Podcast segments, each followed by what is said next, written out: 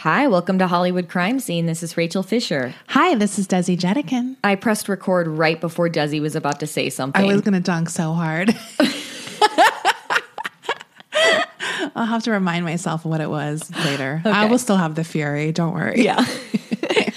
Let's start out the show by thanking our Patreon contributors for the past week. They donated over at patreon.com slash Hollywood Crime Scene. This week we had Matthew, Jane, Brandy, Ryan, Kimberly, Sean, Henneke, Dan, Sammy, Emma, Mary, Caitlin, Eleanor, Alyssa, Angela, Greg, Lisa, Tammy, Diane, and Faye.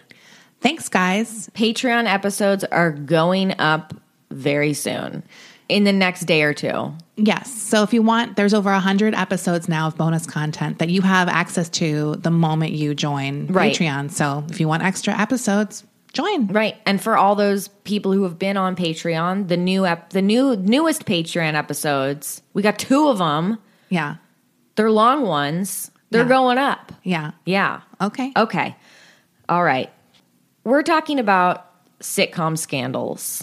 Yeah. Now, this is most definitely going to be a reoccurring series because there are, are so many sitcom related scandals that we can talk about. is this specific to 90s sitcoms? No, Or just, okay. There just happens to be a lot. Th- yeah. Okay. You know, and that's like the era I was watching a lot of sitcoms when I was a kid. Uh, we're going to be talking about a show we have talked about on the pod before, and that is Home Improvement. Oh, yeah. Honestly, I don't think I have ever watched that show. I think I've definitely seen it. Like when it was like coming on, I would turn it.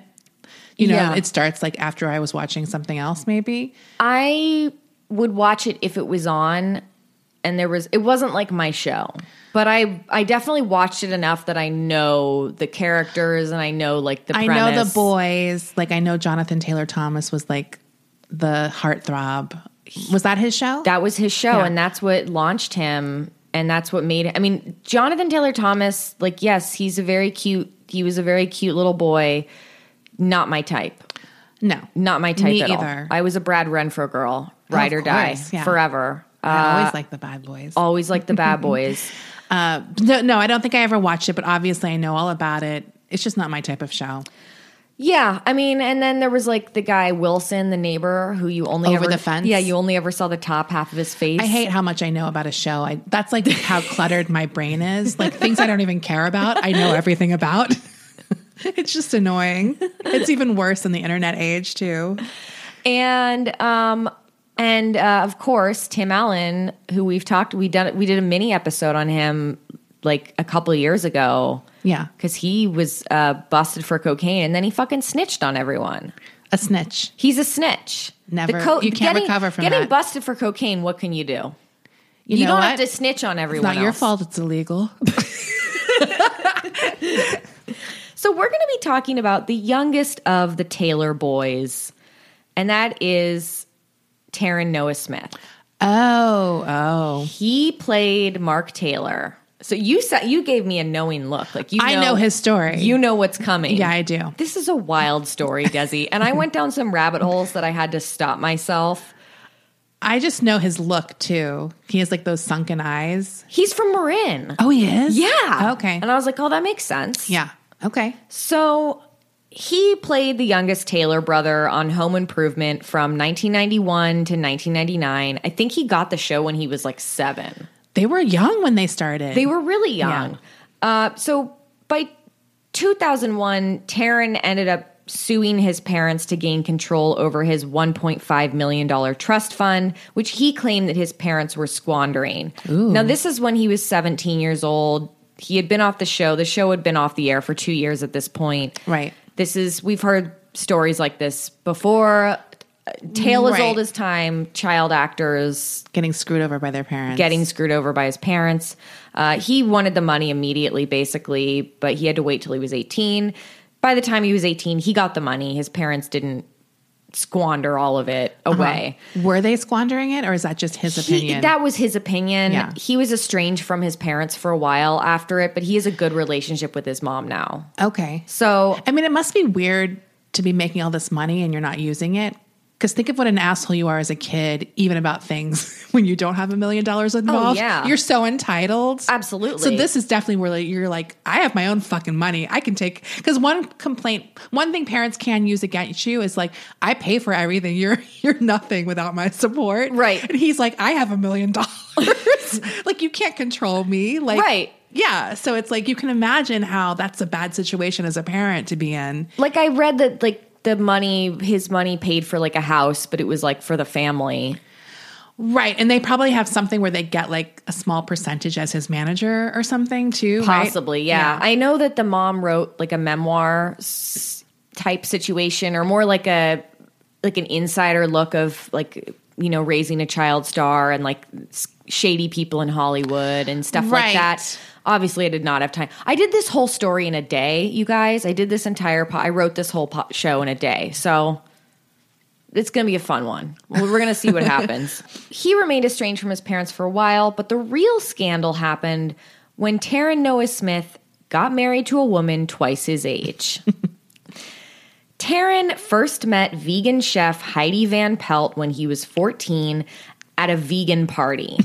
What? They reconnected two years later when he was 16 and began dating. Now, she was 32 years old and he's 16. And at the time, he told his parents that she was only 25, which I'm sure they still weren't happy about that. Uh, yeah. like, it's she's still, you're still illegal. You're still underage. I'm trying to think of like a vegan joke. Like the only the only thing she didn't talk about like it was how how the age difference. Like that was the thing she covered up. The veganism she talked all about. Like right. You'll work on it. Yeah, I'm working on She's it. Work, working I'm on- workshopping it. Workshop in this joke. Somewhere, something like that.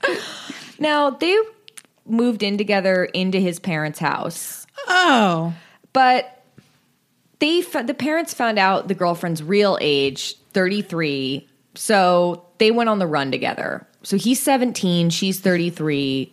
They have to leave the house. He's essentially like a child runaway at this point. He's on the lam with his 33 year old girlfriend. They lived on Maui for a few months. They were crashing on various friends' couches in LA. They actually ended up in Kansas, which is where they stayed with uh, their lawyer. Now, the lawyer was actually the prom date of his girlfriend back in the 80s. what? So that's how she knew him. And like he was a friend and a lawyer. How is this hot to her? I'm sorry.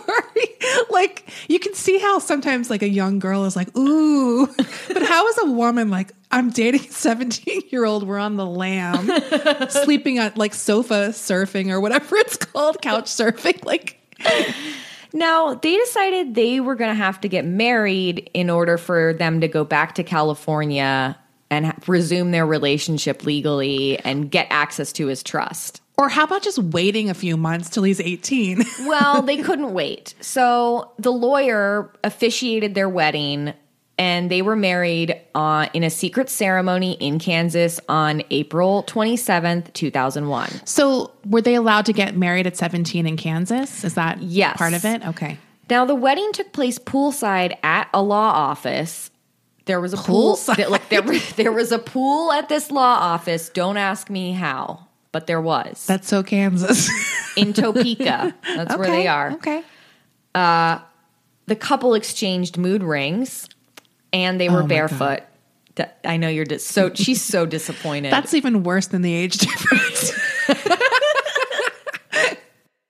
but California, of course, did not recognize this marriage. oh, really? So the couple would have to wait until Taran was 18 until they moved back to California. And they did. Okay. So when Taran turned 18 in April of 2002, he gained access to his trust and the couple bought a home in Sherman Oaks.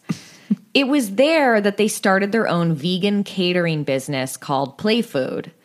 Heidi Heidi Van Pelt had developed her own special recipe for vegan cashew cheese, which became the company's signature product. And it started creating a lot of buzz around town in vegan circles like, oh, this cheese is the best. Oh, really? And at the time in the early 2000s, there wasn't a lot of vegan cheese options. Yeah. Like, Like unless there you- is now, Like there is now, where you can just get it at any grocery store. pretty much. Now, Heidi, um, they opened the Play Food Cafe inside of their home.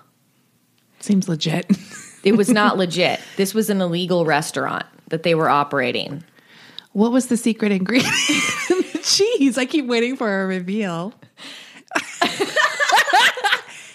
it was like like a you know.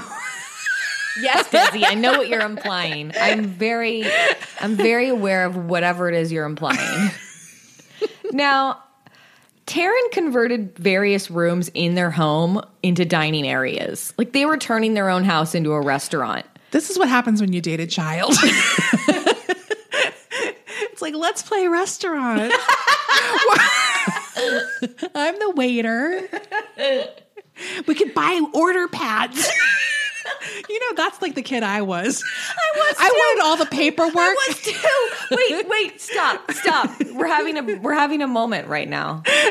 My best friend and I, Laura Mueller, growing up, we would go to the office supply store or Oh my beg God. her mom to go to the office supply store, and we would buy like like uh, what did she get one time for her birthday? It was the most exciting thing ever. It was like a receipt machine, like a, like a, and we would just play work all the time. We, we would play. I got like a roll call book one time and played school, and everyone was mad at me because I was too serious about it. They're like, "This isn't fun," and I was like, "Here, check." it was so hilarious. we had the order pads for the restaurant. We had we bought like a. I roll- would have died to have the check pad. I don't think I ever got that where you could write it down and total things. right but we had we definitely had the like um the fucking like accountant receipt thing Oh my Dude, God. we were we would always just be like just putting random numbers in Yeah, and just didn't making matter. long receipts If I had like a hole punch And stapling the three hole punch, I'd be like, "I'm making." I wanted office supplies. everything got stamped everything got stapled Oh, the stamps. we had a void stamp Oh my god, I'm getting like faint. I am too. okay, Okay. going on. So they're playing restaurant in their own home. He, uh, this was not a licensed eating establishment, Mm-hmm. as we've said, but they were serving up to 80 people at a time. Jesus. Heidi Van Pelt told Kansas City's indie magazine The Pitch, quote, "It was a party house every night of the week. And I don't just mean dinner, I mean party. We had poles in our house for people to play on. Half my friends were strippers." Now, David Winery, the lawyer friend, said, quote, "It was like Burt Reynolds' house in Boogie Nights." so maybe there was special secret ingredients in that cheese. Oh wait, I wanted to ask you something. When people say party and they capitalize the T, is that for meth? yeah. okay, I didn't know. I guess did do you notice that on Twitter or something or Uh, someone said something about it. They're like, "Whoa! I just found out why the T is capitalized sometimes in party." I mean, I know about party and play. That's what I heard about, but I had never heard of the capital T, so I was curious. It's probably meth. Yeah. Okay. Yeah. By 2005, the relationship between Heidi and Taran was dissolving. Taran proposed an open marriage. the first sign of any divorce. And, uh, you know, he was like kind of seeing girls a little too seriously, according to her. Like, they weren't just like hookups. Yeah. Um, Heidi told the Pitch magazine that she told him, make sure you use a condom. Heidi told her husband as he left for Kansas City to party with David the lawyer for the weekend. That's what that's what she said. Like he he's going the David the lawyer, uh, first of all, this guy's older too. This is an older man hanging out with Why this- would you fly to Kansas City to party with some guy your wife went to the prom with? like the whole thing is weird. Now, when pictures of this party weekend in Kansas City surfaced, Heidi flew into a rage and trashed their home, breaking all of the dishes. There goes the restaurant. This illegal, the illegal vegan restaurant that Taran and Heidi were operating was eventually shut down by the city. They were like, wait a minute. yeah. This is. Can you imagine the neighbors on next door? They attempted to open a real play food restaurant in Studio City, but the restaurant just would, sat unopened for years. Oh. They could not get it together, but they were renting this property. So they just rented an empty building and did nothing. Yes. Nice. Now, they didn't have enough space to produce the amount of vegan cheese for their commercial production of it because they wanted to like produce it commercially for different stores. So Heidi went back to Kansas City to attempt to open a production plant there. At this point, the relationship between her and Taran was effectively over. In 2006, the business had still not gotten off the ground, and Heidi said she was financially ruined. At this time, Heidi had a new boyfriend, another younger man. This guy was like 11 years younger than her. She had met him in Kansas City. Okay. Heidi, her new boyfriend, and Heidi's mom were all running the Play Food plant, and the product had made its way into some local stores. And at the time, they even had interest from Whole Foods, according to Heidi. But after budding, The key word is according to Wait, if you were only dating much too young men for you, would you name your company Play Food? I'm sorry. like I feel like that's a theme I would not want to like well, and the, hit home. and I was looking at the products of it. And it looks like Play-Doh. Like they're in Oh, is that squeeze- why- they're in squeeze tubes, this cheese. What an unappealing It's all way to sell it. yeah, it's not like a slice of vegan cheese. Or even like a tub of like whatever that cheese, like like the pimento cheese. It's not a tub of Yeah. cheese. It's in squeeze tubes like a ketchup and mustard or bottle. like Cheez Whiz. it's like kinda that. like- yeah, It gross. looks like vegan Cheez Whiz. Now she was butting heads with her mom, especially over claims that the mom was financially wrecking the company and she fired her. This is a quote from uh, the Pitch magazine, which was a very, uh, very good source uh, for all of this drama. This is like an indie local magazine in Kansas City. Um, it said, "quote She wanted to clean house and install new employees her, who shared her passion for play food. Instead, her past caught up with her. On Monday morning, January eighth, Smith was waiting for her. Taran Noah Smith. He'd gotten a call from uh, Duncan, which is Heidi's mom, with the news that she'd been fired." And a camera crew from KSHB Channel 41 was filming a segment about play food that day. Smith said he discovered that morning that Van Pelt had created a new company without him. He says Van Pelt defrauded him by taking $13,000 he'd sent in October and 71 and $7100 he'd sent on January 2nd for a company in which he held no he held no authority. Quote my first words to her were, I think we need to sit down and talk about this, Smith says. And her first words to me was, were, I don't care what you think. It went all downhill from there. Smith found a receipt for the computers, and he and Duncan started to leave with an armful. Razzo, that's the new, new boyfriend, and Van Pelt saw it as theft and tried to stop them. Obscenities flew. The Parkville police showed up, but left without writing a report. It was like a Jerry Springer episode, Van Pelt says. End quote from the pitch. I love when celebrities have this kind of trash drama. Like it. they don't even care. They're just like like that's something that escalated for no reason. No. Like yeah. A mess. So Heidi asked had asked Taran to step down as CEO and give all of the trademark rights over to her, but he refused. And by 2007, they had entered this legal battle over the company. Uh, Heidi, a quote from Heidi was, "He's going after my business. He's trying to steal everything. He needs to get a life." Now, the couple finally divorced in 2007, and Heidi did end up opening her own vegan restaurant called Food. Now, Food is spelled F U with an umlaut D. Okay. I was gonna say, not very creative. and after hearing how she spelled it, I'm still gonna go with that. I don't like it. Now, th- I got went into a very deep rabbit hole with this restaurant. Is food in Kansas is Yes. in, okay, so Kansas City. Uh-huh. Now, food closed in 2017 following some serious fuckery with the way she was treating her staff and with staff that she had hired. Heidi had become convinced that her employees were conspiring against her. The Kansas City magazine, The Pitch, quoted her as saying, I do believe they were plotting against me and I can prove it. Oh. In August, She dumps out of her some bullshit ephemera. Then here. Now, in August of 2017, one of her employees named Sybil Watson quit due to another employee deploying hate speech at her. Ooh. Sybil said that he was firing off, quote, alt right talking points. Oh. This is a quote from Sybil in the pitch. He was saying anti immigrant, anti trans type of stuff, Watson says. So Heidi's a fucking TERF on top of all of this. Right. Does she have the bangs? Does she have TERF bangs? Yeah. She might have TERF bangs at this point. What does she look like?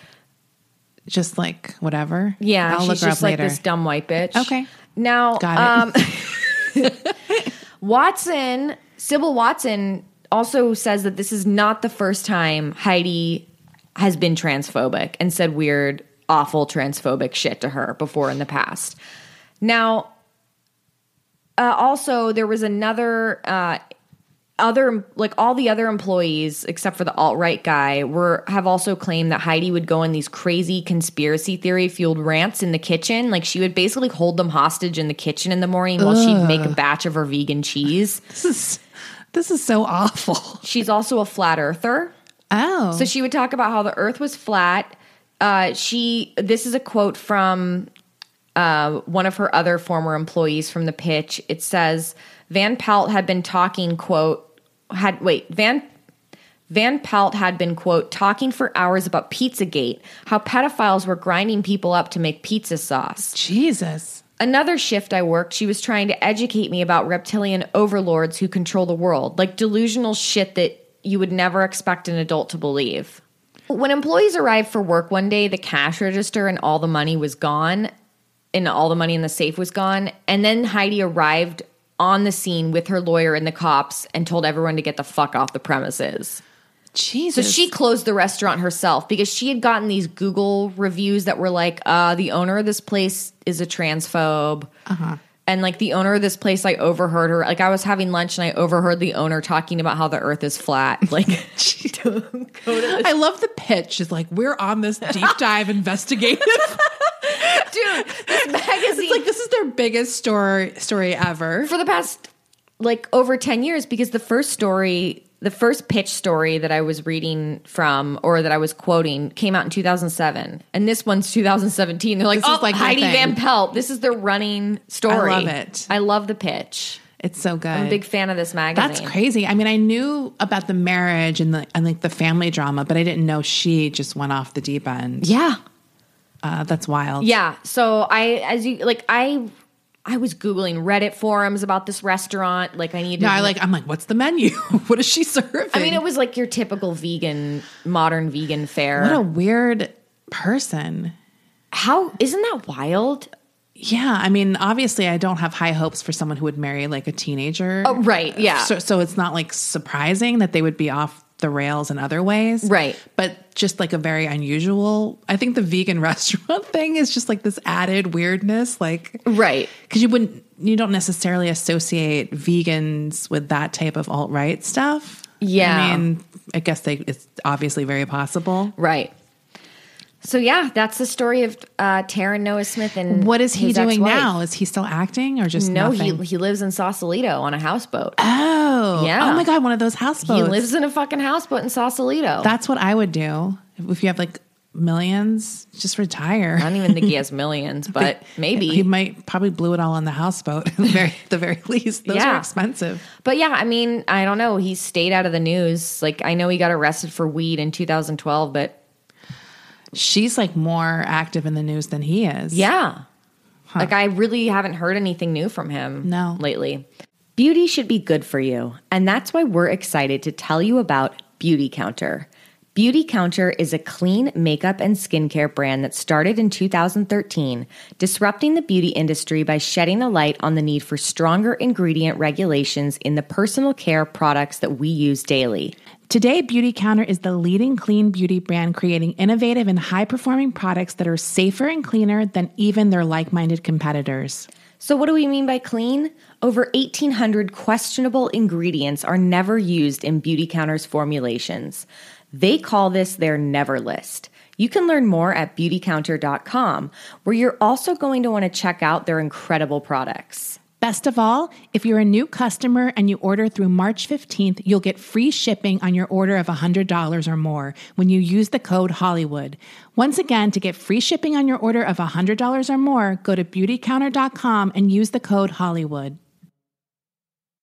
As most of us have found out the hard way, getting into debt is easy, getting out of it is hard, especially if your credit score isn't great. Thankfully, now there's Upstart.com, the revolutionary lending platform that knows you're more than just your credit score and offers smarter interest rates to help you pay off high interest credit card debt. I know firsthand that there's nothing more frustrating than trying to pay something down and your payments are pretty much just paying off the interest. Upstart goes beyond the traditional credit score when assessing your credit worthiness. Upstart believes you're more than just your credit score, they believe in you. The best part? Once the loan is approved and accepted, most people get their funds the very next business day. Over 400,000 people have used Upstart to pay off credit cards or meet their financial goals. So free yourself from the burden of high interest credit card debt by consolidating everything into one monthly payment with Upstart. See why Upstart is top ranked in their category with a 4.9 out of 5 rating on Trustpilot and hurry to upstart.com slash Hollywood to find out how low your Upstart rate is. Checking your rate only takes a few minutes. That's upstart.com slash Hollywood.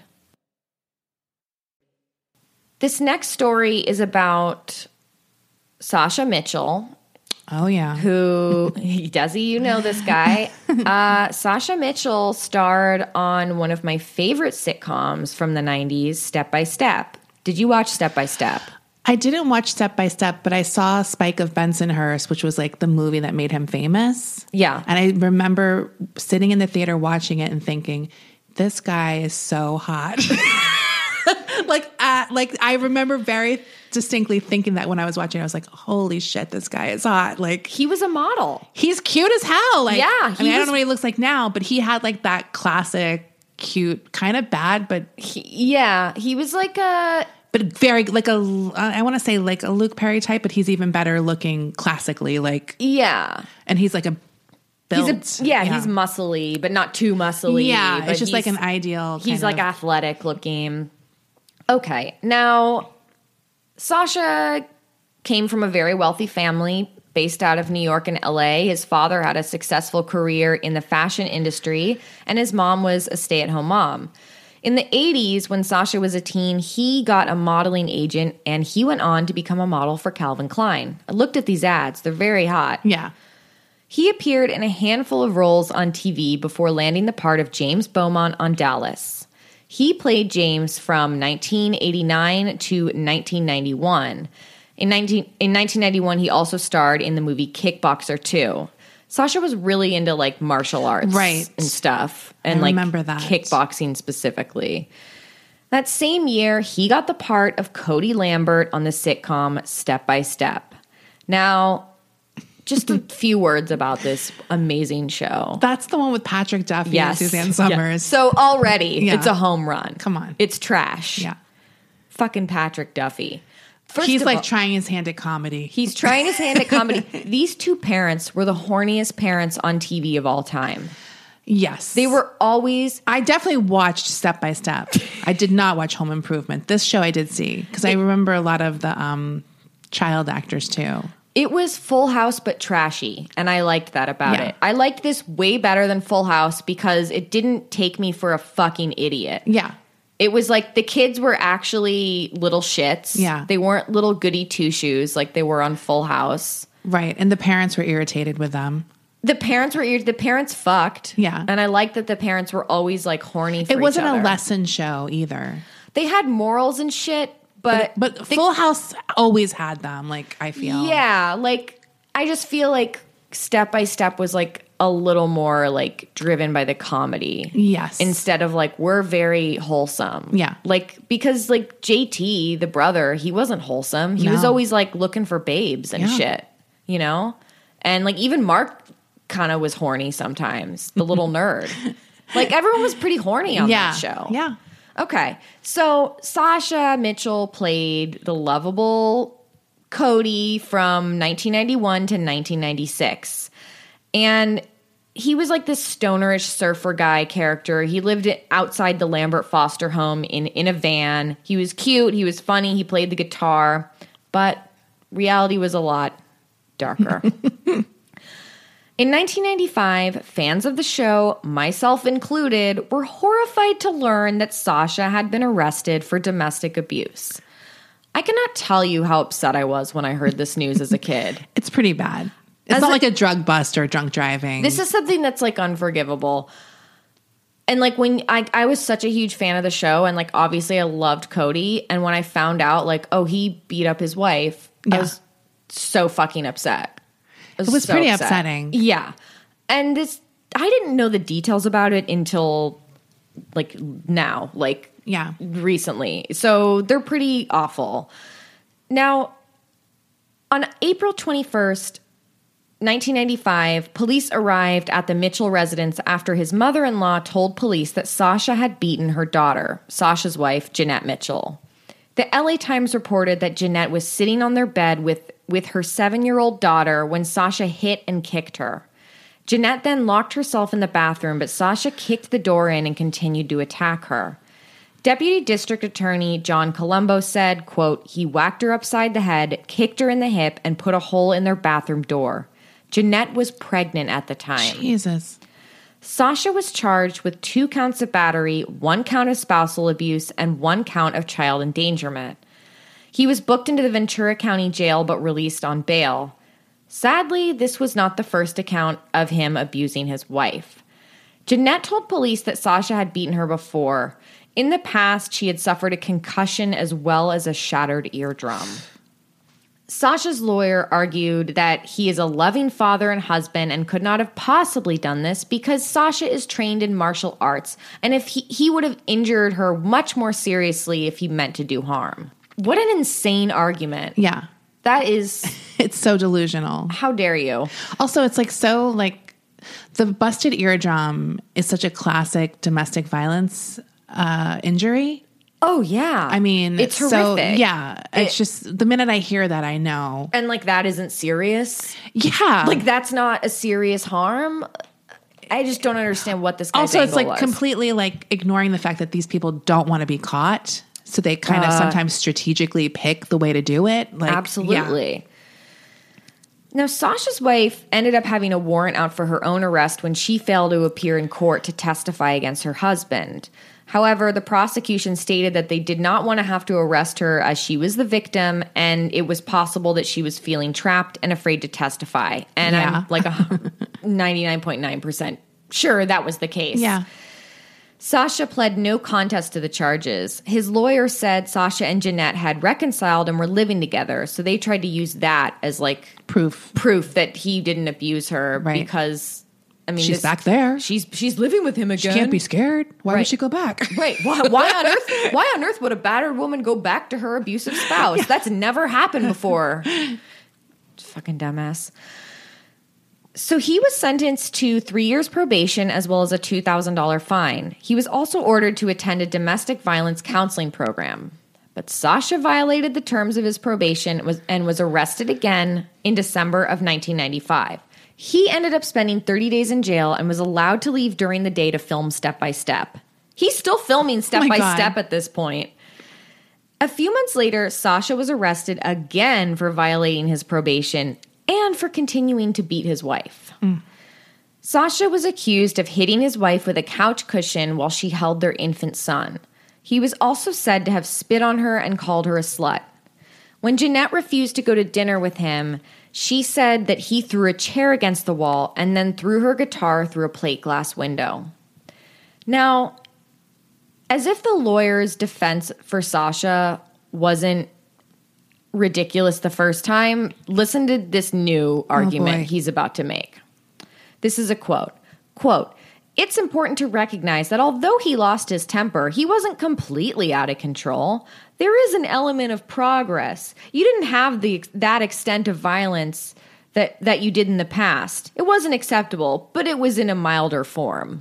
He used a cushion. it was softer than his fist. Like, also, isn't he like sort of admitting that it happened last time? Right. Yeah. Like, dude, Get your argument straight. what did can you believe that? This is why people don't trust lawyers. Like, or law enforcement or Yeah. anything or anything in the system when it comes to like Sasha was sentenced to 60 days in jail, but it did not end there. By July of 1996, Sasha had once again failed to attend domestic violence counseling as well as failed to report to his probation officer. In fact, he hadn't been seen or heard from at all since he left jail in June. a warrant for his arrest was issued. That August, he was located in Tennessee, where he was arrested. After posting $25,000 bail, he was extradited, extradited back to California. Sasha told the court at his trial that he left for Tennessee after his wife moved there with his children because he was afraid of them being alone with her. He accused Jeanette of neglect and abuse against the kids and claimed that she was on drugs. Obviously, Jeanette refuted these claims when she took the stand and she was like, Yeah, he's the abuser. Yeah. Not me. I left because he's the abuser. Sasha was sentenced to 180 days in jail. And that was the end of that. Just awful. Isn't that awful? We're going to talk about one of my favorite people, Lisa Bonet. Okay. In the 80s, Lisa Bonet rose to fame playing Denise Huxtable on The Cosby Show and its spin off, A Different World. And in 1987, she starred opposite Mickey Rourke in the noir horror film Angel Heart as Epiphany Proudfoot, a sexy voodoo priestess. Desi, I assume you've seen this movie. Yes. And I remember the scandal very well. One of my favorite movies of all time. One of the hottest movies of all time. Like the hottest sex scene. I mean, that's movie. when Mickey Rourke was still hot. he, both of them are so hot and them together fucking in this Yeah. movie is like it's transcendent I'm so happy that I know Mickey Rourke from when he was hot. right Because he was really hot. he was like a sex symbol was I he mean, what was just that like- movie nine and a half weeks nine and a half weeks. I mean, he had a bunch of movies that he was hot in. I'm just saying there was a point where he was hot, then he kind of went away, then he had a comeback, and he had already kind of done whatever to his face. It was like more than just aging. right Uh, and so it's like, no, he used to be really hot. Like when Yeah. you see him, it's like, it's not, doesn't look like the same person. no it does not i i And he's a great actor still, but uh, yeah. yeah but he's fantastic in this movie she's fantastic in this movie And Robert De Niro's in it too. And Robert De Yeah. Niro, obviously, he's in it too, as well. Now, to promote the film, 19 year old Lisa appeared topless in a shoot with Interview magazine. And the film itself featured a lot of nudity as well as a pretty graphic sex scene, like I mentioned before, between her and Rourke. The film was almost given an X rating. They had to cut 10 seconds of Nikki of Mickey Rourke thrusting, Right. and then I love could those make it kind of cuts. It was like Only 10 seconds of thrusting. It was like they had to cut mm. like 10 seconds of his butt thrusting into her. I mean, it does seem excessive. like 10 seconds is long. Some of us might want to see that. But in a in a Hollywood movie, Right, it's true. like it is like sort of like we get the point they're fucking. Like I can see Right. But I do think that that's funny that that's It's line. hilarious. Yeah. it's like, No, it's oh, hilarious. because it's going on longer. because it's like think about how much you have to think about sex to be um, a censor. like they think about it more than any of us. Right. yeah, it's crazy. So this movie had a lot of like buzz leading up to it because this was a very adult role. This was her first film role. Right. And she's ve- very wholesome. She's on like the wholesome family show. Now, Bill Cosby was, of course, famous for promoting his very squeaky clean, wholesome, family friend friendly entertainment. 100% legit. Right. uh so he was like not happy about Lisa doing this and not happy at like he he he was interviewed and I was reading these old interviews with him and he was basically telling the interviews like it's her decision, she can do whatever she wants, but he was fuming. It was so gross even at the time. I was- just remember thinking that it was controlling and weird. Like Well, ever and it was upsetting too because inter- everyone was like asking like his authority on the situation, like it matters. She's an adult, she's an artist, and he's not her dad. he's Like- not her dad. Like Yeah. like it was. They were treating it like like I. There was an interview I read with Lisa. Uh, like I read the transcript of it. Uh, she was on Letterman in 1987 promoting the movie, and even Dave Letterman was like, "Well, what does Bill Cosby think of this? You being naked in a film?" No, Um, yeah. and it, because it didn't stop there with Angel Heart Right. because the following year Lisa became pregnant with Zoe Okay. uh, when she got married to Lenny Kravitz. They were pregnant with Zoe, and Cosby wrote her out of a different world because he refused to have Denise Huxtable be single and pregnant. Right. So she was written off her own show. right? Did she sue him for that? No, she never sued him, but she, her and Debbie Allen approached Bill Cosby when she found out she was pregnant and they had all these ideas about how to incorporate it Right. into the story and he was like no i'm not going to have her be single single and pregnant He's so gross. He's, just awful. he's awful. Also, like, even if you didn't want to have a pregnancy storyline, he could have worked around it. They do it all the time. yeah Like, there could have been things that they did to have her back after her pregnancy was over. i mean it was the 80s i'm sure she could have worn baggy shit yeah, like a trapeze dresses. Come on. like, or just be off for a bit and have like Whitley take over, like they did eventually. Yeah. But it's like she could have, they could have dealt with it, but he wanted to get rid of her. he wanted control he was already like mad that she was sort of her own autonomous woman making her own creative decisions and knowing what we know now, it looks extra gross. Yes. Now, Lisa told Net-a-Porter, I think this interview's from 2018. She said, quote, about knowing that he was an abuser back then. She said, Did she know? This is what she said. Okay. There was no knowledge on my part about his specific actions, but there was just energy, and that type of sinister shadow energy cannot be concealed. I don't need to say, I told you so. I just leave that all to karma and justice and what will be. Yeah. So, yeah, Lisa confirmed, she's like, yeah, I did think he was A creep. a creep, Yeah. but I didn't have any knowledge of anything specific when it was you happening. know the vibe. Yeah. And then there's tons of times in your life where someone you felt uncomfortable around, it pro- they proved themselves to be gross. Yes. Like it's it's like happened to me clicks. numerous It times. totally where It's like I never felt comfortable being alone with that person, or Right. they always had a weird.